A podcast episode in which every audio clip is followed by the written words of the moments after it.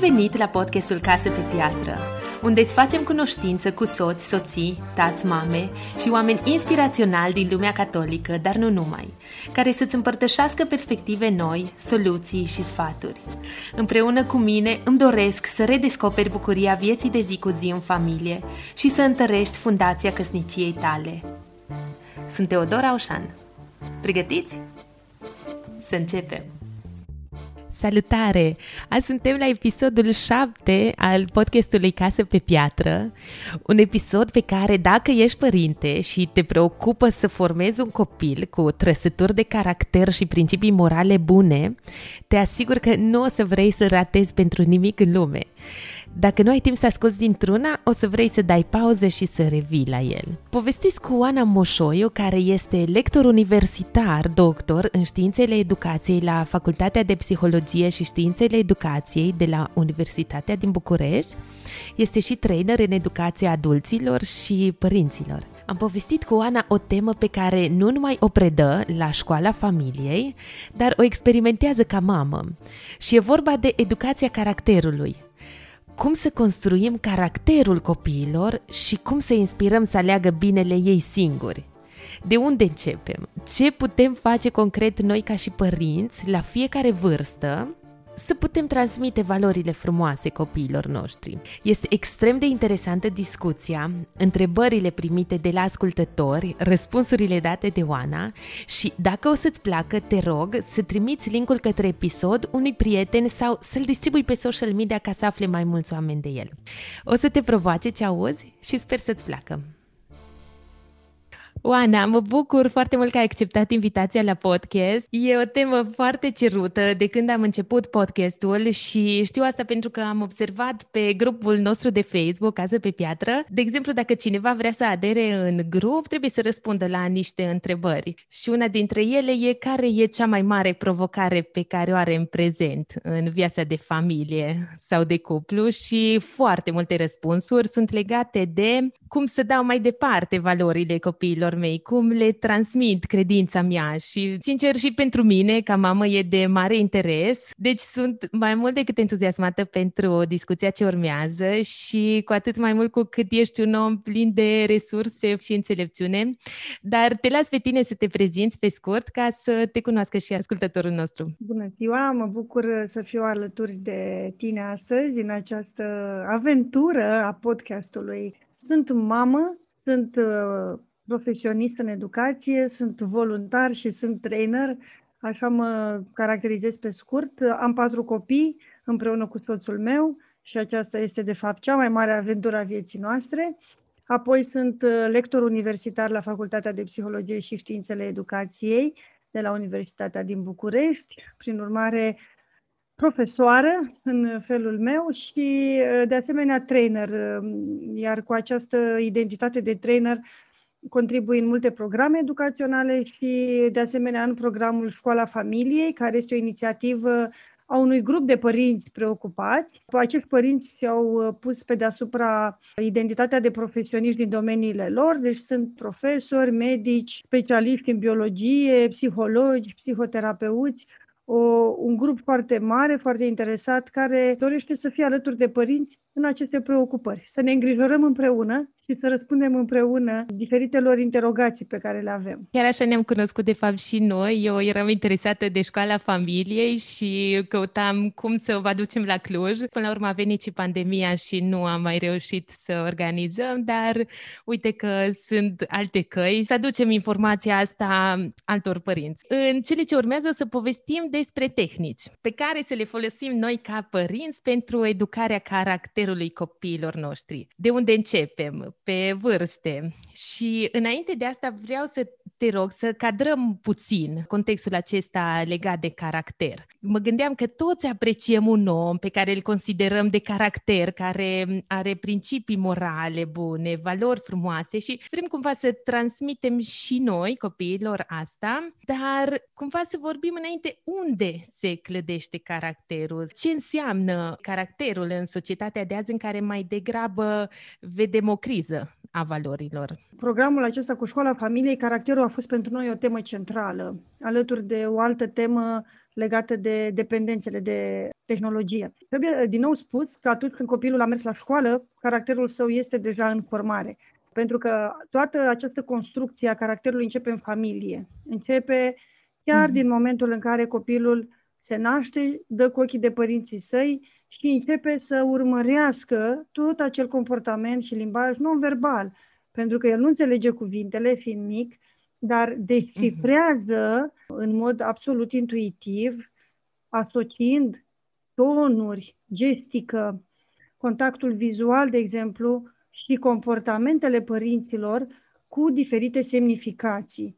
Și, prin urmare, când începe formarea caracterului în modul acesta structurat, sistematic, educațional, copilul are totuși deja sădite niște semințe pentru că el a văzut în interacțiunile din familie feluri de comportament, uh, diferite moduri de a răspunde la diferite situații, care toate, toate transmit și valori, chiar dacă aceste valori sunt implicite, adică nu tot timpul spunem, iată, noi suntem niște persoane generoase sau noi suntem niște prieteni foarte buni. Copiii văd asta prin interacțiunile pe care noi le avem cu prietenii noștri de familie, prin cum vorbim cu ei, când vorbi, cum vorbim când pleacă ei, cum vorbim înainte să-i primim acasă, da?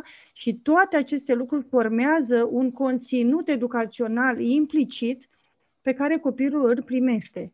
Era gluma aceea mai veche când sună telefonul și mama îi spune copilului să răspunde și spune, spune că nu suntem acasă. Și copilul răspunde la telefon și spune, mama a zis că nu sunt acasă. da, da, da, da. Exact același lucru, pentru da. că noi dacă spunem prietenilor, va, iar vin ăștia la noi, ce să facem, trebuie să-i primim în vizită, și după aceea când deschidem ușa, vai, ce ne bucurăm că ați venit, copilul vede lucrurile astea și înțelege ipocrizia pe care noi o practicăm, că de fapt nu suntem prieteni așa de buni. Pe când dacă eu spun, avem o zi mai grea, chiar dacă nu mi de foarte mult de musafiri, dar totuși sunt prietenii noștri și mă bucur mult că ne vin în vizită, copilul înțelege altceva că prietenia e un lucru care se întâmplă și când am chef și când nu prea am chef pentru că eu mă bucur de cel de lângă mine care este prietenul meu. Iată un exemplu despre ce înseamnă să educăm, de fapt, implicit, prin suma tuturor comportamentelor noastre din familie. Așa că fiți atenți ce vorbiți, chiar dacă tu, bebelușul sau copilul din casă e foarte mic, are un an și pare că nu înțelege. Înțelege într-un limbaj pe care noi nu-l mai înțelegem. Noi nu mai suntem conștienți de limbajul nostru non-verbal, de cum vorbim, de tonuri, de ritm, chiar de gesturile noastre, pentru că și acestea trădează. Cum ne dăm ochii peste cap când da. Uh, vorbim despre copiere. Ah, copiatul. Nu, trebuie să fii foarte ferm și să aduci în explicit. Noi nu copiem. Chiar dacă toată lumea din jur copiază, noi nu copiem. Noi când spunem, eu sunt onest, dar uneori copiez, pentru că, nu știu, disciplina asta nu e așa de importantă, examenul ăsta nu e atât de important.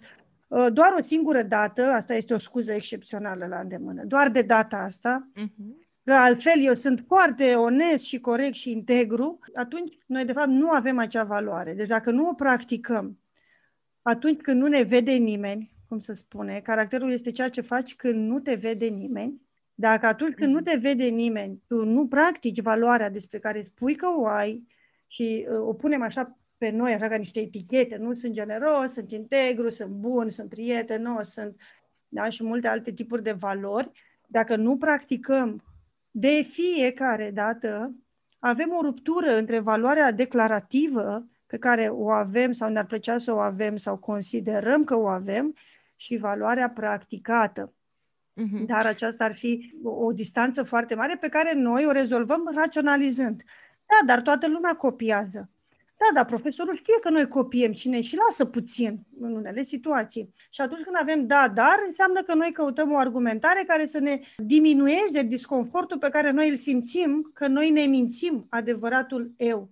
Aici este iar rolul familiei care are această nevoie să reîntărească, să reafirme și să pună în practică, cel puțin la nivelul universului familial, aceste valori. Când spune noi nu copiem niciodată, înseamnă nici măcar o singură dată. Și am mai avut acest exemplu cu furtul. Până la nu știu ce sumă nu e corupție. Mm. Deci corupție înseamnă orice bani pe care îi primi necuvenit. Da? și în baza acelui, acelei mite ai primit ceva. Deci nu există că până la o sumă nu e corupție și după aceea este corupție. Deci este corupție începând cu bănuțul, primii 10 bănuți pe care i-ai primit, necuvenit. Deci nu există care de întors, însă, atenție, nu ne obligă nimeni să afirmăm despre noi că suntem integri. Putem exact. să spunem că integritatea nu este o trăsătură de caracter care să ne reprezinte. Putem să spunem, pe de alt, adică ce vreau să spun e că nu ne obligă nimeni să ne luăm mai multe valori decât putem practica. Putem să nu fim toți acești oameni perfecți, care de fapt nu putem fi, dar să nu afirmăm mai multe decât putem oferi în această, dacă vrei, în această piațetă a valorilor pe care le vedem în interacțiunile dintre noi. Ok, înțeleg că valorile încep acasă, valorile sunt reîntărite întotdeauna de părinți din exemplul lor, susținute uh, de ei. Și atunci vreau să te întreb cum începem noi ca și părinți, de unde începem, ce tehnici să abordăm, cumva de la început, ce ziceai și tu. Așadar, începem cu începutul și anume cu noi adulții. Înainte să educăm orice copil al nostru sau dacă suntem profesori pe ai altora, primul examen pe care trebuie să-l trecem este al nostru cu noi înșine, să ne fie clar care sunt valorile noastre. Și dacă n-am făcut niciodată lucrul acesta în familia noastră, la școală, de-a lungul vieții, în conversația cu partenerul nostru, la biserică, poate n-am avut niciodată discuția aceasta, acum este momentul să începeți, să vă puneți pe foaie de hârtie care credeți că sunt 5 valori, 7 valori, 10 valori, două valori, o valoare care credeți că vă reprezintă. Da? Și trageți o săgeată și să scrieți în dreptul acelei valori comportamentele pe care le practicați în acord cu acele valori.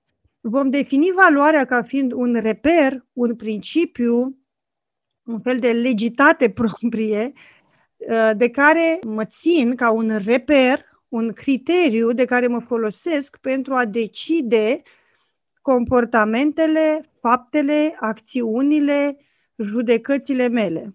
Și aveți nevoie de acest exercițiu, îl puteți face și cu soțul, cu soția, merită această discuție oricând. Și uh, practic Apoi într-o mergem... coloană punem valorile și într-una ziceai comportamentele. Și da, da. ziceai, de exemplu, acesta poate fi corectitudinea, o valoare și atunci ar trebui să detaliem exact toate... Cine, cine îi sugera? Eu sunt mai procedurală da. și trebuie să știu exact ce da, am da. Sunt corectă. Găsesc un portofel, îl duc la poliție, vorba filmului. Când copilul meu greșește unui alt copil, nu-i țin partea doar pentru că este copilul meu. Încerc să fiu corect față de situația în ansamblu, față de celălalt copil, da? să aflu cum au stat lucrurile și să-mi iau informații din toate punctele de vedere.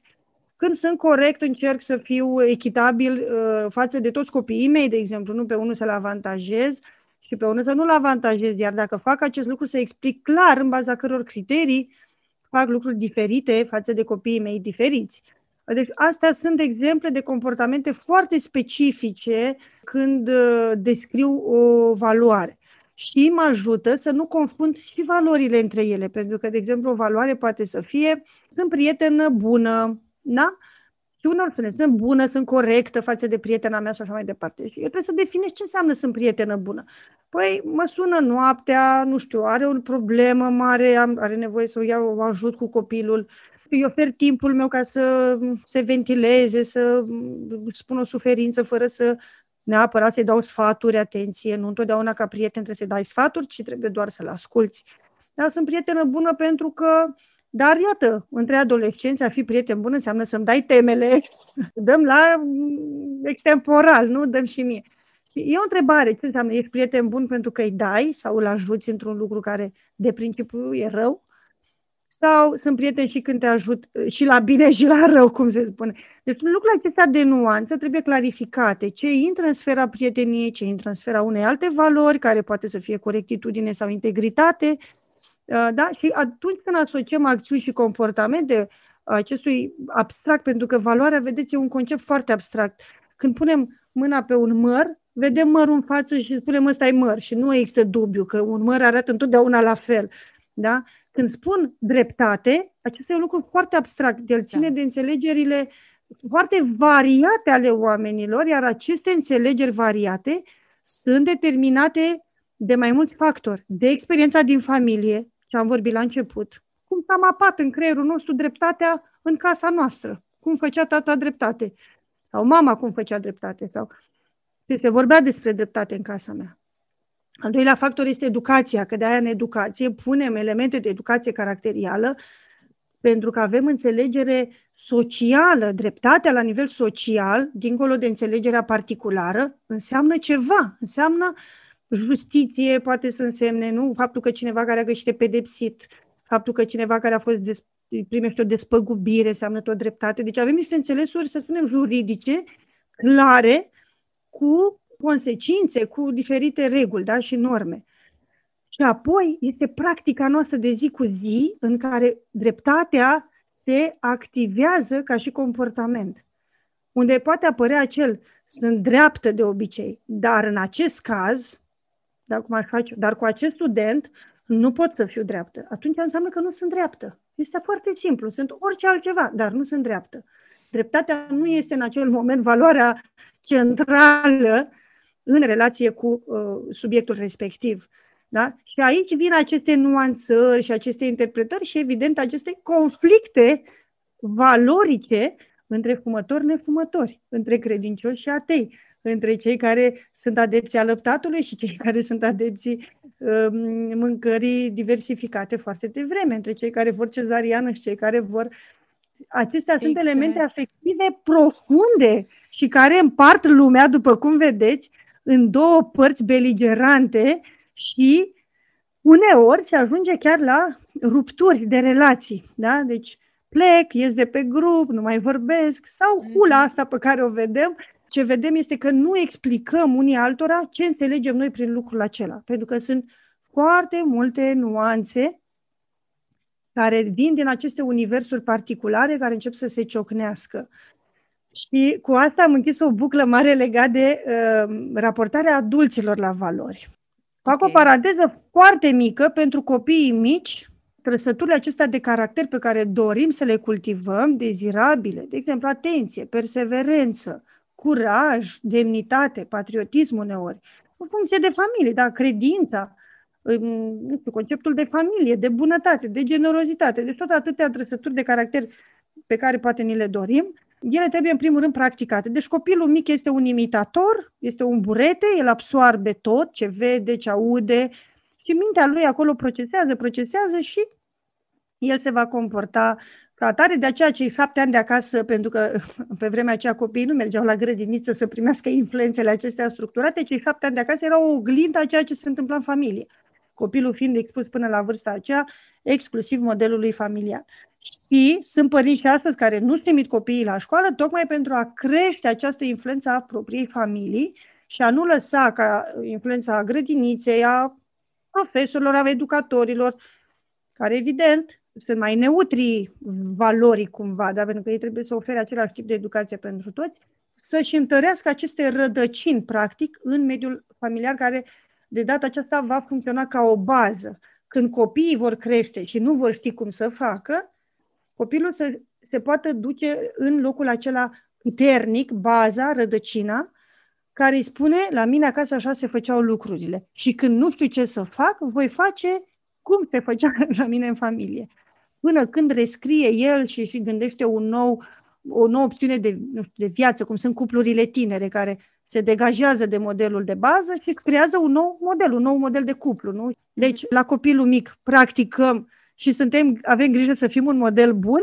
Copilul mic, de asemenea, e bine să fie îndemnat să practice regula chiar dacă el nu poate pătrunde în înțelesurile profunde. De exemplu, stăm la semafor la roșu pentru că roșul înseamnă că stăm și copilul mic poate să spună, dar eu vreau să merg, că uite, nu trece nicio mașină. Putem explica, nu vă bazați foarte mult pe capacitatea lui de înțelegere la această vârstă, adică el dă atenție, dar nu neapărat și pătrunde sensurile profunde și atunci îi învățăm regula, îi stimulăm să o practice, dar nu insistăm foarte tare pe o teorie a regulii. De ce o salutăm pe bunica? O salutăm pe bunica pentru că este mama mamei sau e mama tatălui, o iubim, bunica este familia noastră și bunicii îi spunem să rămână, nu îi spunem hey, hello, mm-hmm. uh, da, hai da. bunii, da? îi spunem să rămână, e o formă de respect. Și da. copilul da mai târziu poate să înțeleagă mai profund că mama mea știi, este uh, o persoană foarte apropiată pe care o respectăm în acest fel. La vârsta mică avem această întărire a comportamentului moral, numim noi, urmând ca judecata morală, adică acest raționament prin care copilul filtrează și înțelege și își ajustează comportamentul pentru că raționamentul lui spune că e bine sau rău, da? face această distinție, apare mai târziu. Și uh, iată că după șapte ani începem, inclusiv prin, uh, na, și la școală, deci aici apare întărirea prin educația formală, care uh, are un puternic conținut moral, prin lecturi, prin discuțiile pe care le au elevii cu învățătorii, prin disciplinele de specialitate, cultură civică, istorie, religie, da, și religia e foarte formatoare sub aspectul moral, Uh, deci toate aceste discipline, precum și, sigur, perspectivele transversale. Orice profesor poate influența moral un copil prin exemplu personal și, și printr-o formă explicită, dar atenție, poate influența și negativ. De aceea e o capcană asta că nu știm ce fel de influență produc, de fapt, profesorii asupra copiilor noștri, pentru că trebuie să-i cunoaștem. De asta uh, părinții sunt interesați să cunoască învățătorul, să-l cunoască pe diriginte, să-i cunoască pe profesorii elevilor, pentru a putea controla, dacă vrei, acest mediu care începe să capete o influență uh, puternică. Cert e că de la vârstele acestea încep să apară metodele specifice de formare a caracterului, povestirile, de exemplu, probleme, punerea de probleme, deci discuția cu copiii a unor situații problematice și punerea lor în discuție. Ok, vorbim de copii de gimnaziu, ca să și cadrăm pentru uh-huh. ascultătorii da. noștri, că e vorba de copii de gimnaziu. Și lăsarea copilului să răspundă el. De asta spuneam la început că dialogul e foarte important și oportunitatea pe care o dăm copilului de a se exprima, chiar dacă la început va avea păreri, să le spunem așa, greșite, va, da? și asta se va face pe bază de întrebări, dar de ce ai face așa? Și cum ai? Și ce crezi că s-ar întâmpla? Cum crezi că va fi afectat celălalt? Cum crezi că mm-hmm. se mhm. va simți? Ai vrea să iei o altă decizie? Și tot așa, deci pe baza unei situații problematice să discuți și nu să-i tăiem brusc, spunând ă, aici așa se face și așa. De ce? Pentru că el are raționament de acum și treptat, dacă vede că acest raționament al lui nu este ascultat, odată că îi scade stima de sine și nu mai are încredere să se exprime, ca de pradă grupurilor de colegi care au o putere de influențare mai mare și asta se vede mai ales la vârsta adolescenței, când familia scade ca factor de influență și crește grupul de covârstnici și de asemenea poate să să, să, să facă pe ascuns, începe să se ascundă, să citească mm-hmm. lucruri. Pe când părintele, dacă este un partener de dialog și un partener de conversație morală, dacă vrei, partenerul ăsta de discuții dilematice, pe care mai degrabă vreau să le aibă cu mine mama lui sau tatălui, decât să le aibă cu cine știe cine, despre care nu știm nimic. Și oamenii aceștia despre care nu știm nimic sunt partenerii de dialog moral ai copilului nostru cu care el stabilește ce să facă în viață sau, mă rog, un reper moral. Bun, și ca și clarificare, cum mai zice să, să aplicăm asta după vârsta de șapte ani? De exemplu, vine copilul de la școală, părintele îl întreabă cum a fost și el zice bine și acolo se oprește tot. Noi vrem să îi ascultăm, să îi lăsăm să vorbească și câteodată poate vrem să scoatem cu cleștele. Invităm la dialog. De exemplu, s-a întâmplat ceva interesant la tine la școală, ai vrea să-mi povestești. Ce mai fac colegii tăi? Ce mai discutați voi interesant? la ce filme se mai uită colegii tăi. Deci cumva să oferim aceste întrebări deschise, atenție, da, atenție la întrebări deschise, care să invite la, la dialog. Uite, sunt aici, dacă vreți să-mi povestești ce mai faceți voi pe la școală, sunt foarte interesată și curioasă.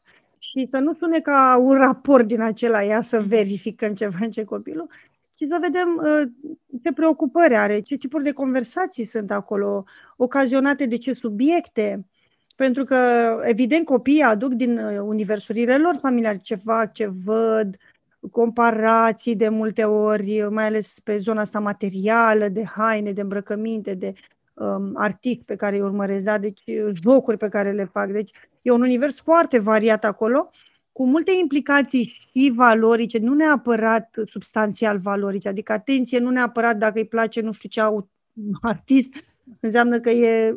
Deci nu punem aceste etichete la această vârstă. Este mult prea devreme și aș vrea să recomand părinților să nu facă asta. Deci la vârsta aceasta explorăm, tatonăm, ghidăm, explicăm, explicăm opțiunile noastre sau explicăm de ce facem noi așa. Eu am să vă dau acest exemplu cu televizorul. Noi nu avem televizor în familie, am avut, și la un moment dat copiii noștri mici fiind, uh, stăteau foarte mult la televizor, ajunsese să ne dicteze lista de cumpărături după reclame. Și atunci am hotărât să închidem televizorul. Nu ne-a fost ușor, am, și mai ales nu pentru copii, cât pentru noi adulți, și atunci am luat-o treptat. Mai întâi am ascuns telecomanda un timp, am văzut că rezistăm o săptămână, câteva luni a fost chestiunea asta, că de fapt puteam să dăm drumul la televizor, dar alegeam să nu dăm drumul, știi, conștient. Mm-hmm. Noi ca adulți puteam să luăm telecomandă, să dăm drumul dacă vroiam, dar am văzut că funcționează. Bineînțeles, copilul a spus că s-a stricat televizorul, a ținut, am început să avem alte activități, ieșeam în parc și la un moment dat am renunțat complet. L-am dus la țară, am pus o vază cu flori pe dulapul respectiv și s-a terminat. Copiii la vremea aceea nu prea au resimțit, erau mai mici, mai întrebau, dar nu se plictiseau, acum au crescut mai mari și au început, dar noi de ce nu avem televizor? Suntem săraci, alți copii au televizoare, au trei plasme, au cinci, nu știu. Bine, am așezat și am discutat. Noi nu avem televizor pentru că a fost alegerea noastră, pentru că, uite, unul la mână erați mici și făceați asta, doi la mână, acum e foarte multă reclamă și de multe ori când mergem la bunici unde avem televizor și vedem un, tele, un film, reclamele sunt egal durata filmului. Deci e ceva mhm. care, da, și uite, da, plin de reclame, uite, toată lumea vorbește și nu neapărat are sens, uite, foarte multe știri care ne sperie și preferă să nu le vedem, uite, avem calculator și ne putem uita la film pe calculator sau informații de aici, da, dar, televi- dar cum să nu avem televizor, că toată lumea spune că suntem ciudați? Păi nu este o alegere a familiei noastre, alte familii au decis să aibă trei televizori, este alegerea familiei lor. Zic, nu ne lipsește, hai să ne uităm săptămâna asta, să testăm împreună, dacă noi am avea timp să stăm la televizor și ce am face, da? Și am făcut un fel de audit al timpului și la sfârșitul săptămânii am decis că, într-adevăr, noi, de fapt, nu prea folosim televizorul sau nu l-am folosit pentru că nu avem acest timp. Timpul nostru deja se duce în alte lucruri care considerăm că, overall, sunt mai avantajoase și mai valoroase decât uh, a vedea nu știu ce spectacol, nu știu ce emisiune. Da, dar la bunica, de ce ne uităm la televizor? Păi ne uităm la televizor la bunica pentru că și nouă ne place televizorul, ne dăm seama că dă dependență și ne ferim ca la noi acasă să aducem acest factor de ispită și de dependență. Da? Deci conștient nu aducem ceva care știm că n-am putea controla. Și atunci, până la urmă, au, uh, au înțeles, au înțeles și s-au dus și au explicat și colegilor cu explicația noastră. Acum, deocamdată, au dat explicația noastră. Când vor fi ei mai mari, și spun, nu să fiți voi mari, să decideți pentru voi. Aceasta este alegerea noastră de adulți. Și au dreptul la propriile alegeri. Da, și îmi dau seama, de fapt, și din ce zici, cât de important e să mergi din spațiul ăsta de fără judecată. Primim întrebarea, primim da. orice da. întrebare de la, de la copiii noștri, o explorăm împreună, cum ziceai, hai să vedem, chiar am avea timp, poate nu avem deloc timp să ne da. uităm și să vadă, de fapt, și perspectiva noastră, dacă există... Și să vadă că ne pasă și că ce facem noi nu este o pedepsire sau o limitare, ci este o alegere conștientă. Dacă e ceva ce mă străduiesc și invit și pe părinți, este ca aceste știu eu, uneori interdicții, că le interzicem calculatorul, le interzicem calculatorul de multe ori, da? Să le facem nu ca pe niște pedepse și ca pe niște frici. Ne e frică de calculator. Nu! Oamenilor nu trebuie să le fie frică de calculator pentru că oamenii au puterea de a scoate computerul din priză și routerul de internet. Oamenii au această putere de a înțelegeți. Și atunci problema e că noi ne opunem propriilor noastre puteri de a face alegeri bune și sănătoase pentru noi. Noi suntem cei care deschidem frigiderul și mâncăm dulce la 12 noaptea. Nu vine prăjitura singură la noi. Da? Deci și atunci eu vreau să dezvolt la copil această gândire și judecată critică. Uh, mi-a spus copilul uh, acum două zile, ar trebui să stai între noi și să nu ne lași să intrăm pe YouTube la ore. Și am zis, îmi pare rău, treaba mea nu este de polițistul YouTube-ului, este alegerea ta. YouTube, Classroom, YouTube, Classroom, YouTube, Classroom. Și tu trebuie să faci alegerea corectă și tu o știi, nu trebuie să ți-o spun eu. Și eu sunt în fața calculatorului meu și aș putea să am e mail Netflix, e mail Netflix. Dar ce crezi că aleg? Să scriu e mail pentru că acesta este jobul meu. Sau ce am eu de făcut, deci sunt alegerile noastre, nu trebuie... Și atunci el spune, dar suntem niște copii, păi ok, deci niște copii, exersa, mai vin eu, mai bat la ușă, mai zic, atenție la YouTube. Dar în, în principiu ei trebuie să crească autonomia de a lua aceste decizii corecte. Și cum verificăm asta? Dacă poate mă întrebi sau vă întrebați, asta cum vreau să e bine? întreb, cum verificăm asta? Cum, și, și mai ales că, exact ce ziceai, cum, acum se învață online, copilul stă în fața calculatorului poate 5 ore fără părinte. Auzim și noi povești că sunt copii care stau și se uită la filme sau pe, stau pe Facebook în timpul orelor pentru că se poate să facă lucrul ăsta și atunci nici noi nu putem verifica și deja mă gândeam, știi, în timp ce povesteai cum putem noi să-i susținem în asta practic. Cu multă conștientizare și multă conversație, păstrând legătura cu educația caracterului și cu aceste, să spunem, valori și trăsături de caracter, cum ar fi aici perseverența, de exemplu, da? Perseverența este ca eu să rămân în sarcina mea de la școală, în ciuda faptului că aș putea să fac altceva. E adevărat, la vârstele mici, controlul și autocontrolul sunt foarte slab și aici legătura cu uh, educația caracterului este că, într-adevăr, noi trebuie să întărim regula morală, cum spuneam, să o practice ca atare, să nu mi-o pună la îndoială. Eu când spun, te rog acum să închizi YouTube-ul, în secunda aceasta, nu mai stau 5 minute, în secunda aceasta, vedeți, nu mă enervez, pentru că eu știu că el va reacționa așa. Deci eu trebuie să știu că, cum mi-ar spune mie, cineva să ia ceva ce îmi place și normal că voi fi rezistent. Atunci eu știu că el va fi rezistent și spun calm și ferm. În această secundă ai închis YouTube-ul, amândoi știm că acum nu este timp de YouTube. Pentru că asta ține de organizarea familiei, de organizarea casei pe un program. De la avem ore, deci când avem ore, sunt ore. Când e pauză, ieșim în pauză, iar YouTube-ul este de la ora nu știu, 5 seara, 6 seara, fiecare familie după cum și-a structurat programul. Dar în momentul când eu am intrat la ora 2 în camera copilului și el nu face ceea ce ar trebui să facă, conform unei chestiuni pe care noi am discutat-o, eu atunci pot să-i spun, dar eu luați-o ca pe un exercițiu, atenție, că asta iar e o chestiune. Copiii nu învață de pe o zi pe alta, tu trebuie să le spui de multe, multe, multe, multe ori până se întărește și trebuie însoțit de acțiune. Adică eu, părintele, să spun în secunda aceea, ai închis calculatorul în secunda asta, dacă nu vrei să stai la școală și stai pe YouTube, înseamnă că nu ai nevoie de calculator. L-ai închis în secunda asta și te duci afară și nu știu, dă o tură în jurul blocului sau fă ceva, pentru că tu oricum nu stăteai la școală, adică nu înțeleg de ce. da? Și foarte ferm, iar a fi ferm înseamnă să știu eu clar despre ce este vorba acolo. Adică mie ca părinte să-mi fie clar, copilul meu trebuie să fie la școală, nu e, deci mintea lui nu e acolo. Și pun mâna pe telefon, am sunat la diriginte, copilul meu astăzi nu e la școală, vă rugăm să ne iertați, o să recuperăm. Dar ce sens are dacă copilul tot stă cu pe YouTube și lui nu iarde de școală? Acolo e o lipsă de contract. Și atunci eu personal fac ședință seara, ca să zic așa, în jurul focului și vorbim. Școala online este școală? Este. Păi nu este, păi este. Și hai să vorbim și îi las să vorbească, să vedem până se lămuresc dacă e școală sau nu e școală. Pentru că dacă doar eu înțeleg un lucru și nu-l pot face sau nu-l pot controla, sunt singură în povestea asta. Vreau să, vreau să zic legat de consecințe, că de fapt și ascultarea aceasta, să-i lăsăm să vorbească, să ne zică, pe urmă verificăm într-un fel, dar să existe și anumite consecințe, din câte ziceai, adică dai o tură în jurul casei da. și înapoi, eu sunt pe dirigintă, poate că nu, nu o să fie plăcut pentru tine. Deci să existe și niște consecințe, nu? Înțeleg, înțeleg. Da, Însă să existe și o recompensă, adică eu să-l și văd când copilul progresează și să-i spun, uite, știu că este greu pentru tine să te ții de regula asta, dar apreciez foarte mult că faci acest efort. Și astăzi te ții puțin, mâine te ții iar puțin. E un efort pentru copii să-și restricționeze cortexul lor prefrontal, încă nu funcționează, deci nu are această funcție reglatorie pe care o are la adulți și după cum vedem și la adulți a afectat această funcție de autocontrol.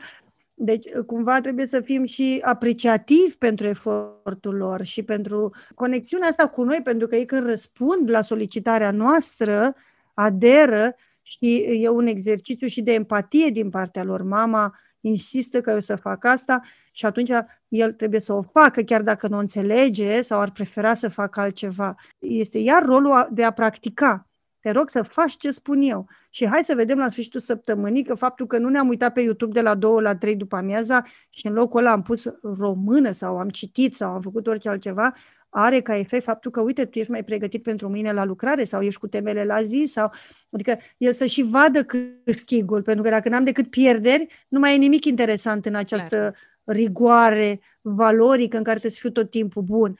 Iar cheia care este? Acest, acest sentiment de bine pe care îl are copilul. Da, am făcut ceea ce trebuie.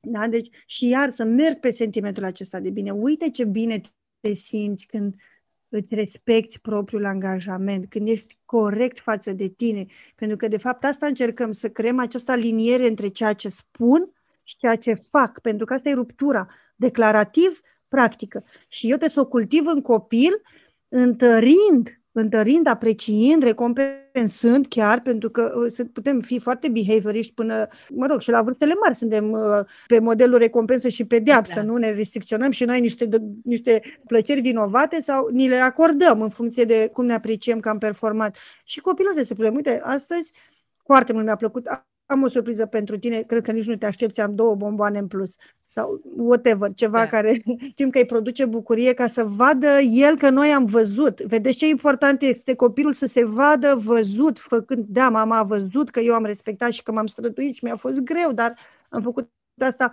pentru ea. Iar la început copiii fac multe pentru părinți, să-i facă fericiți, să-i bucure. Consideră că foarte multe din supărările părinților sunt legate de ei, deși părinții au și alte supărări. Și atunci când ei fac ceva bine, ar fi bine să-i vedeți și să le spuneți. De asemenea, când sunteți supărați, să le spuneți, sunt supărat din alt motiv, nu are legătură cu tine. Da? Copiii interpretează greșit pentru că nici noi nu le dăm atâtea explicații.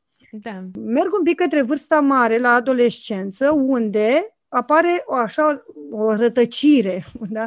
Începe să crească importanța grupului de covârstnici, deci grupul de apartenență, începe să se definitiveze un proces de structurare a identității, se revoltă. Deci această stare de revoltă în care credem că i-am pierdut. N-am făcut nimic bun, știu foarte mulți părinți în criză care vin și, sincer să fiu, mă tem și eu de această etapă în viața copiilor mei, pentru că noi vedem în copiii noștri validarea rolului nostru de părinte, da? dacă am făcut bine sau nu. Și este important pentru noi, pentru că dacă o lucrare, o, nu știu, o poți reface un copil, dacă l-ai crescut greșit, practic, porți această, acest regret că n-ai făcut mai multe, deși să știți că în orice moment se poate interveni cu o chestiune corectivă, în orice moment. Deci aici, ca la mântuirea pe, pe cruce, da? Deci înainte de moarte, încă mai putem în ultimul moment să ne mântuim, așa este și cu educația. Deci noi în orice moment putem începe să facem mai bine ceva, inclusiv să educăm caracterul copiilor.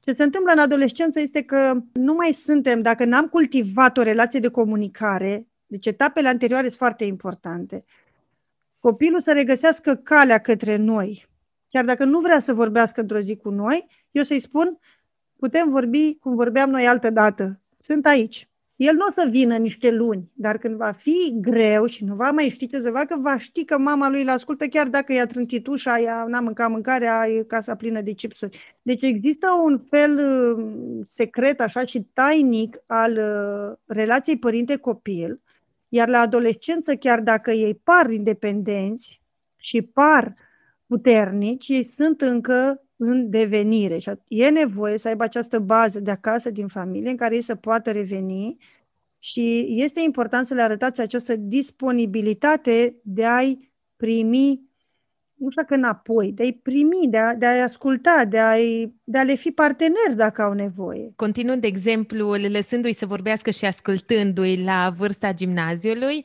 acum la adolescență, să le arătăm pur și simplu disponibilitatea aceea da.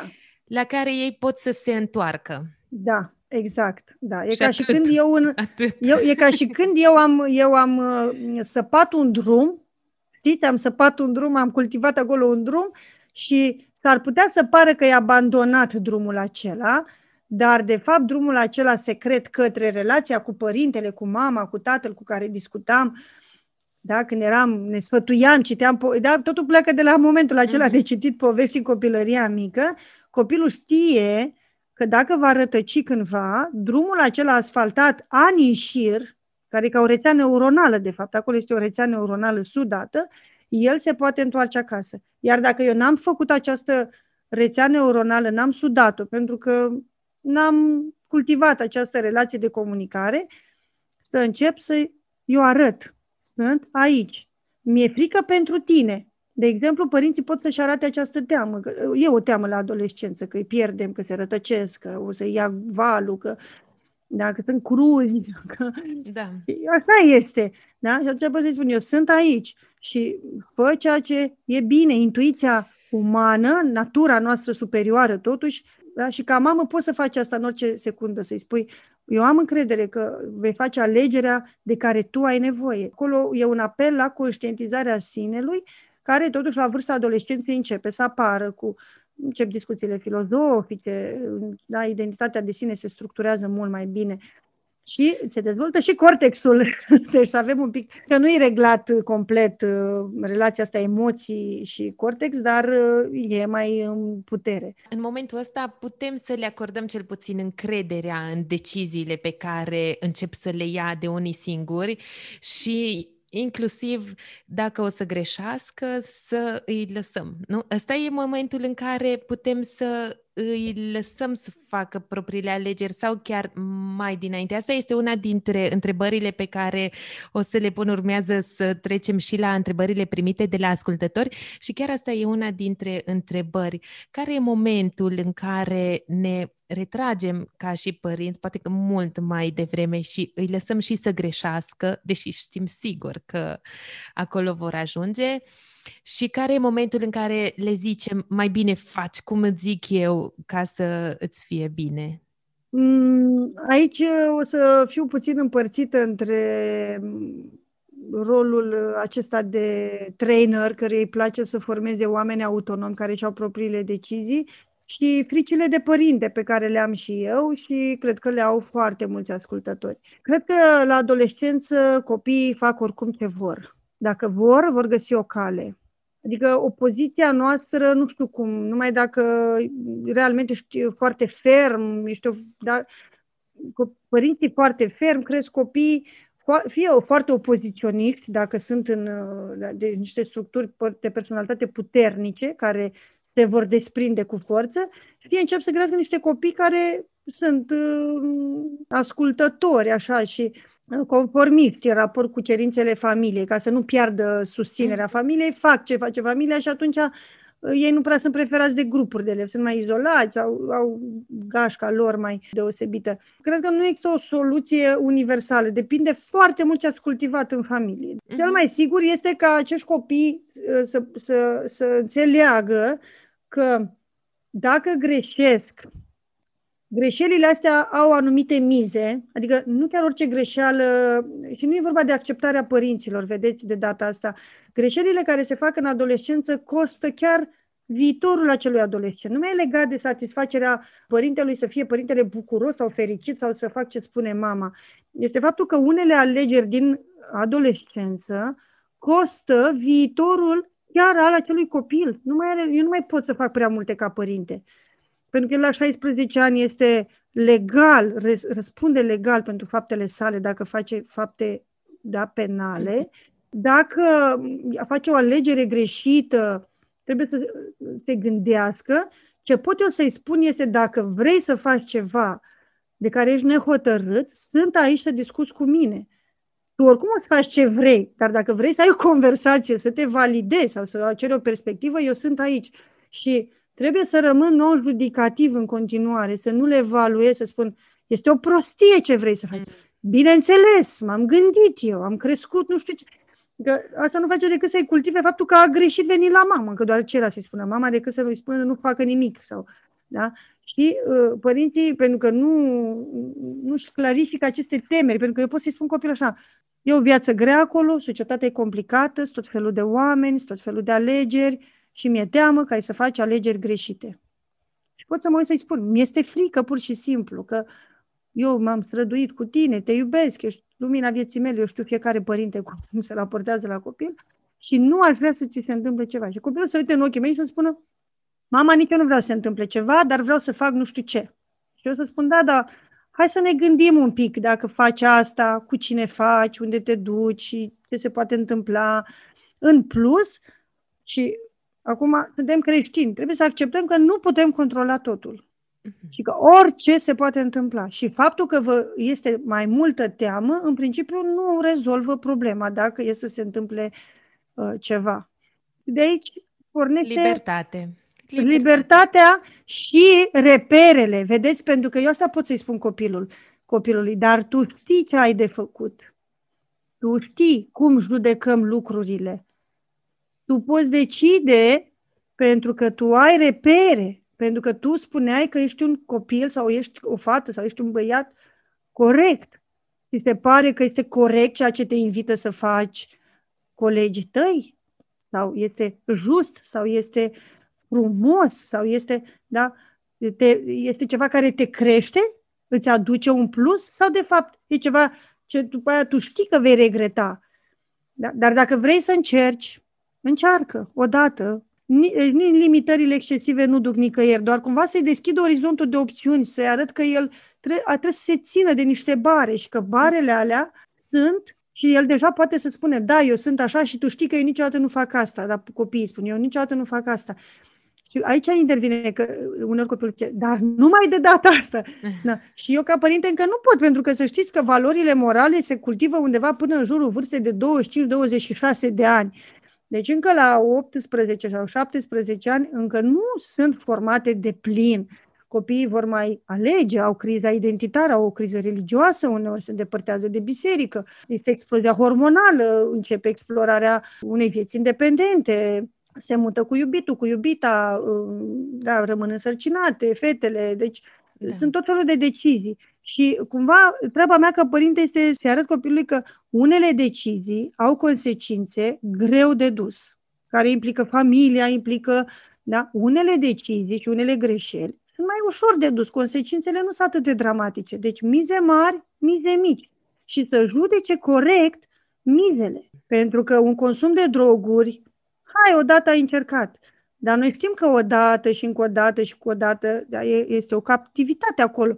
Și eu să-i spun, ai încercat odată, ce ți dăm? Adică cumva iar să merg pe zona aceasta explorativă ca să-l pun pe el să-și ia acea decizie. Și acest lucru nu este ușor. Adică ce spunem noi aici e aproape o poveste pe lângă foarte multe experiențe pe care părinții le au cu adolescenții și se gândesc că au greșit, n-au reușit să-i formeze trăsături de caracter. În orice caz, trăsăturile de caracter, ca să știu, să rotunjim discuția, nu apar din senin, doar pentru faptul că eu spun copilul meu vreau să fie bun și drept, nu înseamnă că el va deveni, ci trebuie să arătați exemplu personal, să vorbiți, să povestiți, să trăiți nu doar valorile, ci și dilema valorii respective, dilemele valorilor, pentru că de acolo îi arătați cum se raportează valoarea respectivă în raport cu alte valori.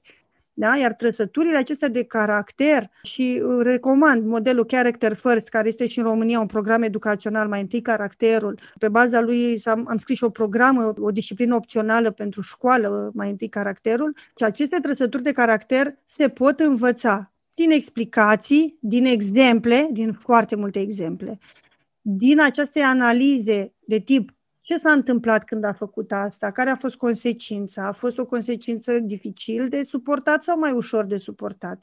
Cine a mai ave, avut de suferit în jur? Pentru că noi nu suntem singuri în aceste, dacă nu, când spunem, dar eu mi-asum, și asta e o altă, e, e bine să-ți asumi, dar după aia devine așa o mantră, dar eu mi-asum, da, dar tu nu ți-asumi singur, sunt implicații pentru cei din jur. Da. Pentru copiii tăi, pentru familia ta, pentru profesor, pentru colegii tăi. Adică, iar asta la adolescență cam așa e. Eu, eu, eu sunt singur cu lumea și aici e iar un risc. Ce mai putem să facem este să le permitem să greșească didactic. Adică să nu îi împiedic să greșească, să-i las să greșească și să știu cumva filmul. Ei, va face asta și o să vedem ce, ce va învăța el din asta.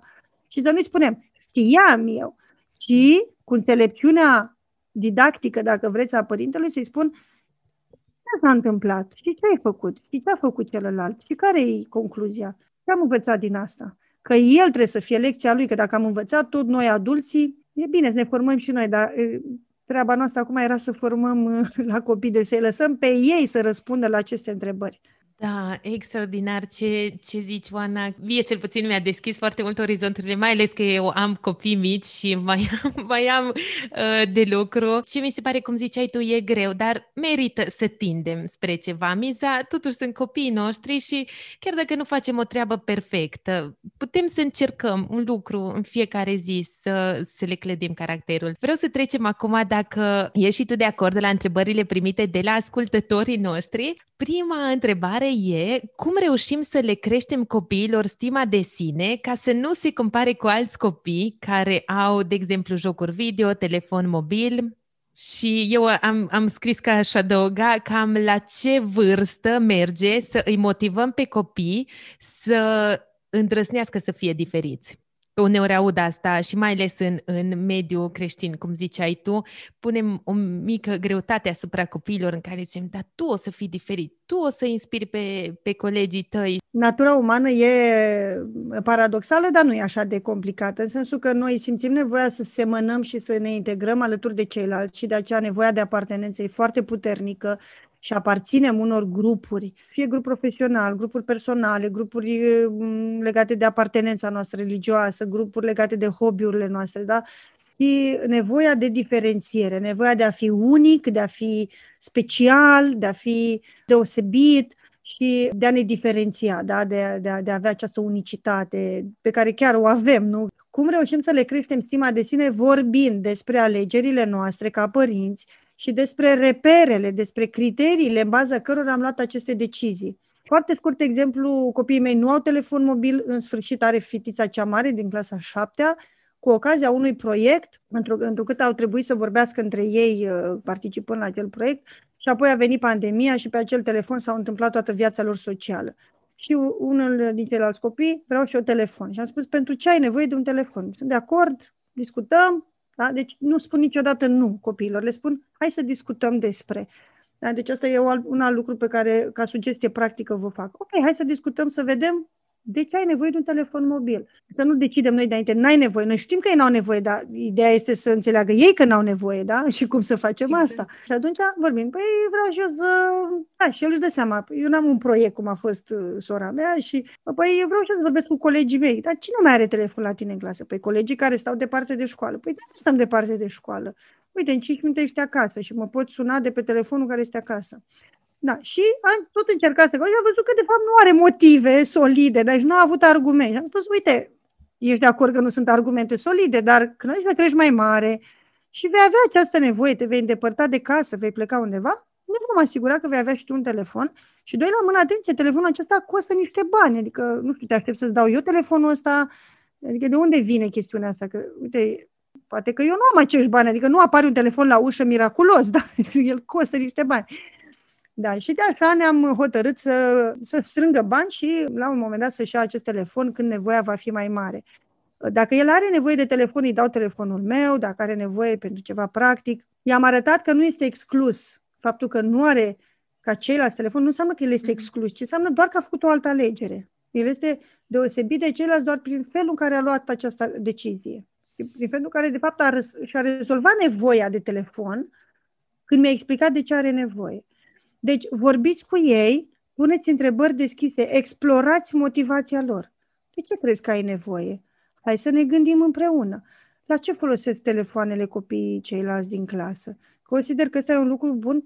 Profesorii ce spun acolo? Sunt mulțumiți? Că, uite, eu particip la întâlniri în care părinții se declară nemulțumiți copiii folosesc telefoane la școală. Uite, o să adaug o întrebare care e oarecum similară și se leagă. Zice, unde e linia de demarcație între a-i da prea mult sau prea puțin? Și aici era exemplu telefon sau laptop, cumva legat de, legat de ce ai zis tu. Linia e dată de reperul uh, personal din familie, pentru că dacă eu cu partenerul meu, cu soțul meu, am decis că acest lucru este în beneficiul copiilor noștri măcar un număr de ani, măcar până la vârsta X, și apoi poate discutăm să avem un televizor în casă sau un telefon, uh, după aceea noi putem susține și știm care e limita. Deci această limită o stabilim de comun acord. Deci ca și când noi ne desenăm un teritoriu al familiei noastre în care hotărâm de comun acord, atenție că și asta e altă discuție legată de conflict și cum părinții uneori sunt conflictuali pentru că mama și tatăl au păreri diferite și unul încearcă să țină o linie și celălalt uh-huh. alimentează pe partea elaltă și atunci vorbim despre comportamente parentale care sunt în disonanță și copilul exploatează această diferență. Deci prima dată adulții trebuie să se înțeleagă, să decidă ei cum vor să-și crească copilul, care e rolul tehnologiei și apoi împreună să întărească reciproc, pentru că copiii speculează, se duc la mama, la tata, iau prin învăluire, se duc la da. bunica, se duc... Da? Deci ei apelează la un arsenal întreg de tactici ca să își împlinească nevoia, că este principiul plăcerii și da. vor da. și sunt foarte creativi. Și atunci eu, cu soțul meu, ferm și calm și iubitor și zâmbind, le spunem, știți că noi am luat decizia că nu și încă nu este momentul să renegociem acest contract. Încă n-am ajuns la, după ce mai vedem și niște rezultate, după ce mai vedem un pic de autocontrol, pentru că și asta i-am lăsat cândva pe calculatoare trei zile și am zis, iată, și au plecat de acolo, mă doare capul. Acesta înseamnă lipsă de control, ca să înțeleagă ce înseamnă lipsa de control. Lipsa de control este când te doare capul că ai stat prea mult la calculator și nu mai poți să te văd ochii albaștri. Da, îmi place așa de mult răspunsul și știi de ce? Pentru că îmi dau seama că modul în care a fost pus, într-un fel, era legat de extern și în momentul în care da. tu ai răspuns la întrebare, de fapt, da. că mutăm discuția în familie. Noi decidem, noi suntem noi cei decidem. care ar trebui, dar nu ne dăm seama întotdeauna ca și părinți și ne tot relaționăm la ce fac ceilalți și ce fac alți părinți sau uh, cumva vârsta medie la care dă lumea un telefon, copii copilului în România sau în alte țări. Da, și... Asta e o chestiune, știu, e foarte da. gravă, pentru că de fapt de asta avem discuția despre caracter în această seară. Pentru că acest caracter înseamnă aceste repere, dacă vreți, ca niște stâlpi de siguranță care nu se demolează în casă. Și dacă vreți, scrieți-vă pe bilețele, pe pereții din casă, trăsăturile de caracter la care aderă familia dumneavoastră și în funcție de ele veți lua aceste decizii. Da. În, în cazul nostru cu tehnologia este copiii noștri trebuie să fie conștienți de nevoia de tehnologie. Și luptăm pe asta. Nu spun că este ușor, vreau să mă înțelegeți foarte bine că sunt niște lupte grele, timp, nervi, consumați, energie pe care o investim. Dar am hotărât asta și știm pentru că se văd rezultatele. Este un alt reper. Mie nu trebuie să-mi zică cineva din afară, e bine, e rău, ce faci tu. Eu văd, pentru că am această gândire critică, mă uit la copiii mei și văd dacă ei se culcă la 9 jumătate, dimineața la 7, altfel se trezesc. Dacă se culcă la 10 jumătate, dimineața nu se mai trezesc, trag de ei și avem toată ziua praf. Deci e foarte simplu, urmăresc ce se întâmplă în familie și văd ce este sănătos și ce are efect pozitiv. Dar dacă eu îmi las reperele în afară să-mi zică alții, treaba dumneavoastră. Înseamnă că nu aveți identitate și claritate cu privire la cine sunteți și care este identitatea personală și identitatea familiei. Când avem reperele exterioare, înseamnă că cei din jur ne spun cine suntem noi și ce trebuie să facem. Se dă telefon la 12 ani. Cine decide asta? De ce? Este o lege unde este? Deci dacă nu există lege și cineva face, ei bine, eu decid că ceva ăla nu este sănătos. Pentru că eu am dat telefon copiilor mei și am văzut că au ochii da? și nu mai judecă, nu se pot controla, fac excese, mănâncă compulsiv. Deci mă uit că nu este sănătos și atunci decid, nu, în familia noastră, noi decidem că, nu știu, 2 ani, 3 ani, rediscutăm, vedem cum cresc lucrurile, deci un pro, o progresie, un, o progresie și ca într-un ecosistem, că în familie, ca într-un, gândiți-vă ca într-un acvariu cu apă în care pun ceva mai mult și moare peștele sau îi țin un echilibru ca să crească și plântuța, și peștișorul, și să mai vină un peștișor. Deci așa trebuie să fie în familie. Și e foarte important cum îngrijesc acest ecosistem din familia mea dacă decid să uh, vină prea mult soare sau prea multă apă sau uh, eu am grijă și sunt atent și alert, alert și am criterii. Domnule, lucrul ăsta nu este bun, lucrul ăsta este rău și aici intră aceste programe parentale de educație care aduc știința mai aproape de părinți. Adică noi acum chiar putem să facem educație parentală mai științifică, uh-huh. pentru că știm despre efectele tehnologiei, știm despre efectele dependențelor, știm de cum învață copiii, care e neuroștiința învățării, știi, mai multe decât știau părinții noștri să ne educe pe noi. Și... Da, și în același timp avem și mai mult, un ecosistem foarte diferit decât aveau părinții da. noștri și inclusiv noi. Și atunci o să trec la întrebarea următoare, care zice așa, cu accesul la tehnologie și social media, copiii și părinții sunt într-o situație nouă și dacă noi vorbeam cu colegii la telefon din sufragerie și toată casa ne auzea și eram oarecum responsabili din cauza asta, nu înjuram sau vorbeam urât, deci părintele ne putea corecta, copiii noștri sunt în situația în care comunică foarte mult în privat cu colegii și prietenii lor la un moment dat și e o comunicare în care părintele nu are acces și întrebarea e cum se poate ghida sau corecta comportamentul și caracterul în situația aceasta. În primul rând, aș spune că nu înțeleg ideea de părintele nu are acces. Copilul este un uh, tânăr care nu are responsabilitate, nu are nici chiar drept legal, dacă vreți, dar deci nu este responsabil de acțiunile sale. Părintele răspunde, inclusiv juridic, pentru aceste lucruri. Și vreau să vă întreb dacă ați lăsat pe cineva străin să vină în casa dumneavoastră și dumneavoastră să nu știți nimic ce face străinul acela. Adică cum copilul are un telefon și eu nu știu ce face copilul pe telefon, dar poate vorbește cu da, deci asta e o chestiune, pe telefon, ci, ci, ci în interacțiunea cu prietenii și colegii. Da, mai mult. Okay. deci eu, eu personal, dacă vreți, eu verific da? și îi spun fetiței mele că îi verific și unde, da, cam o dată pe săptămână iau telefonul, nu verific, nu citesc tot, dar verific în mare, le arăt, băieții șterg istoricul de YouTube și le arăt, uite, ați șters istoricul și înseamnă că ne mințim, da? Deci așa vă mint și eu, vă spun, haideți la masă și când veniți nu este nicio mâncare pe masă, că v-am mințit, că așa vei spus și tu că nu stai pe YouTube și când m-am dus am găsit istoricul șters, ce crezi că acolo nu este, nu știu ce e acolo, după aceea am sincronizat calculatorul meu cu calculatoarele copiilor pe același cont de Google și automat mi se deschid taburile lor și văd. Uh, nu mă alertez mereu, că spun, știu ce urmăresc. Deci nu există ca eu ca părinte să nu am controlul și să nu pot gestiona ce se întâmplă în casă cu copilul meu în care noi investim bani, timp, efort, energie, speranțe, realizări, toate s-au oprit aici. Mergem pe regulile noastre, iar noi avem grijă și asta noi facem tot timpul, reîntărim cu copiii. Noi avem grijă ca voi să aveți o viață bună, un mediu frumos, un mediu civilizat, mâncare pe masă, timp, distracție, o combinație sănătoasă. Dacă e ceva ce nu vă place, vorbim. Deci tot timpul da. vorbim și vorbim și vorbim și sunt fermă și îi spun și cu fetițe mele, fac asta ca să pot să văd dacă e cazul să mă tem, să mă alertez pentru tine, pentru că ție s-ar putea să-ți placă foarte mult și să intri într-o conversație și să, și să nu-ți dai seama pentru că ești micuță și aș vrea să te ajut. Mă uit. Sau, și atunci îmi spune ea mie. Îți spun eu, prefer să nu-mi citești conversația cu prietena mea și îi mai fac observații cum scrie, pe ortograme, pe, pe lucruri de tipul acesta și spun, vreau să înțelegi că uh, sunt îngrijorată și că vreau să-mi liniștesc aceste îngrijorări. Și o putem face în două moduri. Îți iau telefonul și s-a terminat sau mi-arăți ca să fiu sigură că ceea ce ți se întâmplă este sănătos și vei crește sănătoasă. Ăsta e scopul nostru în viață, ca tu să fii bine. Sunt un îngrijitor bun, valoros, sunt un model bun, mă străduiesc, da?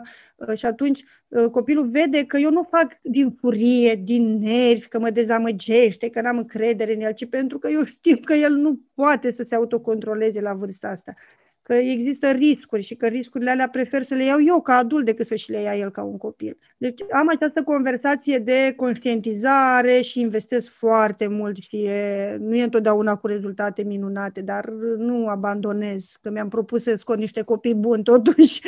și...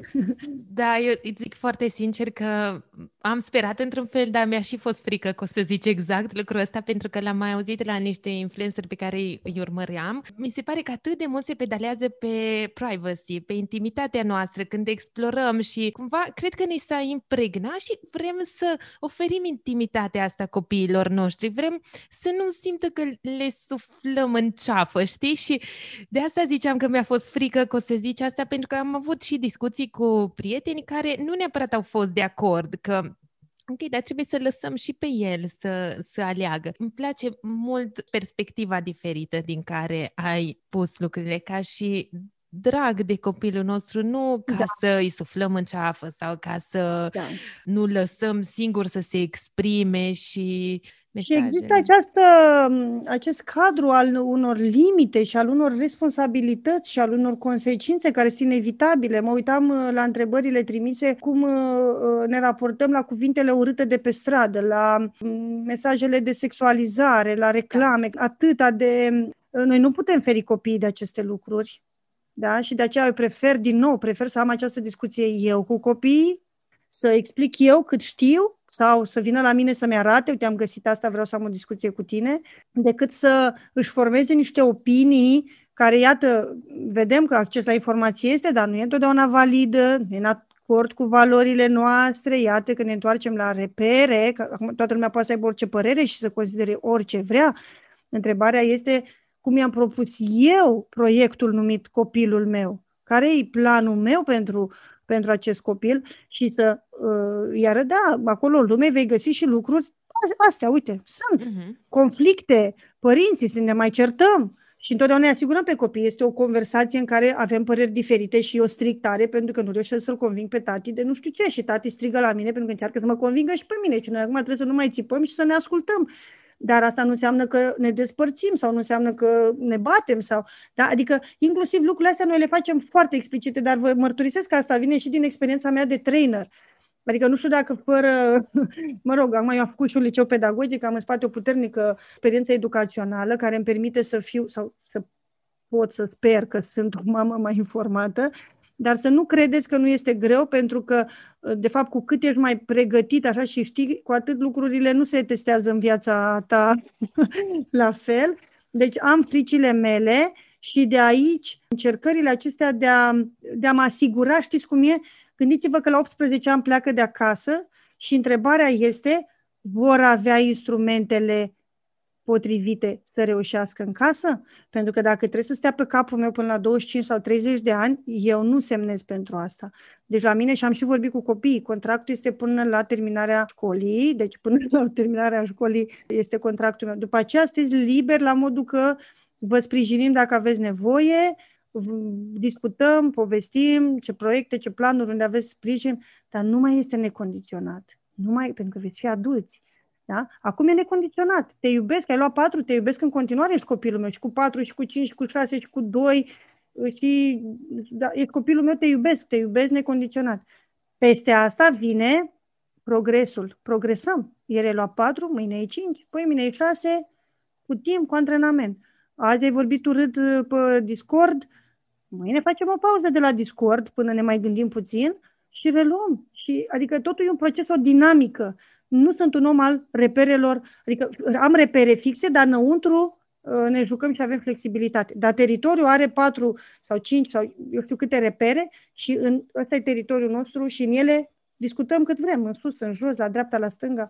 Dar să ne fie clar unde începem, unde ne terminăm noi că după ce se structurează identitatea copilului și le este clar cine sunt și ce valori și așa, după aceea ei pot să și le rediscute valorile astea, să le recontracteze, să găsească alte valori, să plece în lumea largă, să vadă, să testeze, dar când nu știu ce vor face, vor avea această bază. Și atunci treaba mea, știți, de asta mie mi-e cumva clar, baza mea este cât sunt pe contractul meu, să le dau această bază să mă uit în ochii lor și să mă asigur că i-am instrumentat cum trebuie. Să nu zică la 20 de ani, nu m-ai învățat aia, nu mi-ai spus aia, nu mi-ai spus că lumea e rea, nu mi-ai ajutat, nu m-ai antrenat. Că atenție, nu e numai spusul, este antrenamentul. De asta spuneam de greșeala didactică. Lăsați-i să greșească.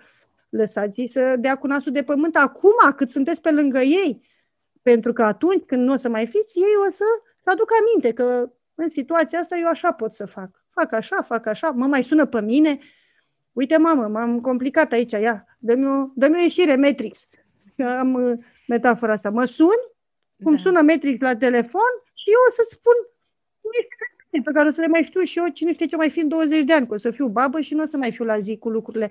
Dar o să am niște repere, o să-ți dau niște perspective și tu de acolo o să poți să-ți croiești o soluție, că asta e important, copiii să, să învățăm să-și croiască soluții și decizii cu creierul lor iar asta înseamnă antrenament cognitiv. Da, excelent, Oana, sincer, ăsta mi se pare gândul cel mai bun cu care aș vrea să rămân din, din discuția noastră, să-i antrenăm pe copiii noștri, să investim cu adevărat în cei 18 ani cât îi avem alături de noi ca pe urmă să, să zicem măcar că ne-am făcut treaba și am încercat să clădim un om de caracter în lumea asta și mi-a plăcut un lucru care l-am citit foarte, foarte mult. Nu mă interesează atât de mult lumea pe care o las copiilor noștri, ci copiii pe care îi las pentru această lume. Da. Și Subscriu. foarte, foarte fain, chiar parcă sumarizează ce ai zis tu.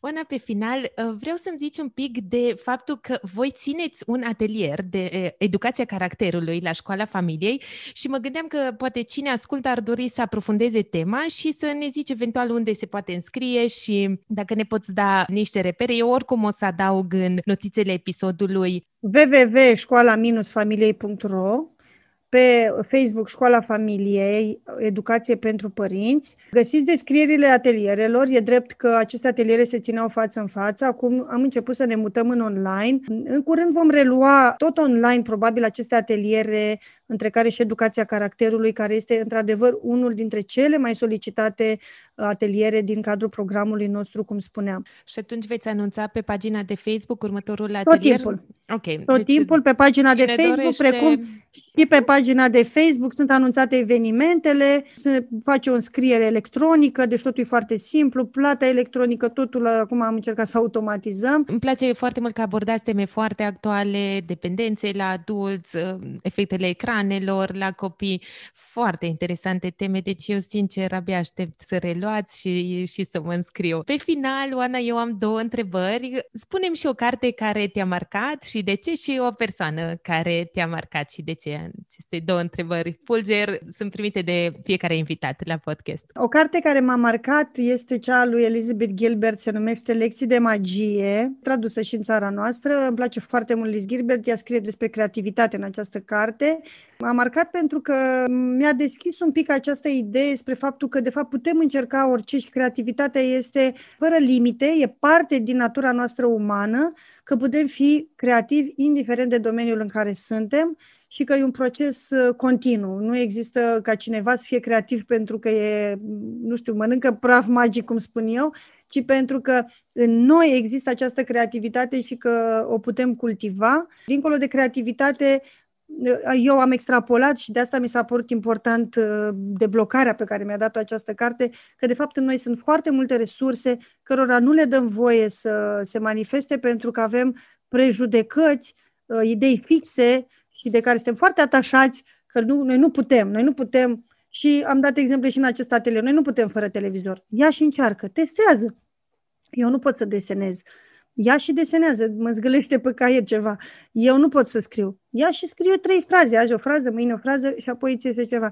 Deci mi-a deblocat foarte multe perspective și rămâne o carte de referință, nu neapărat, uh, vedeți că nu e din domeniul acesta al științelor educației sau ceva cât despre ceva transversal care de fapt e legat de toată viața noastră și anume faptul că putem fi creativi indiferent de ce credem despre noi, de fapt. Excelent, chiar o să caut, m-ai făcut chiar curioasă, nici nu auzisem de ea.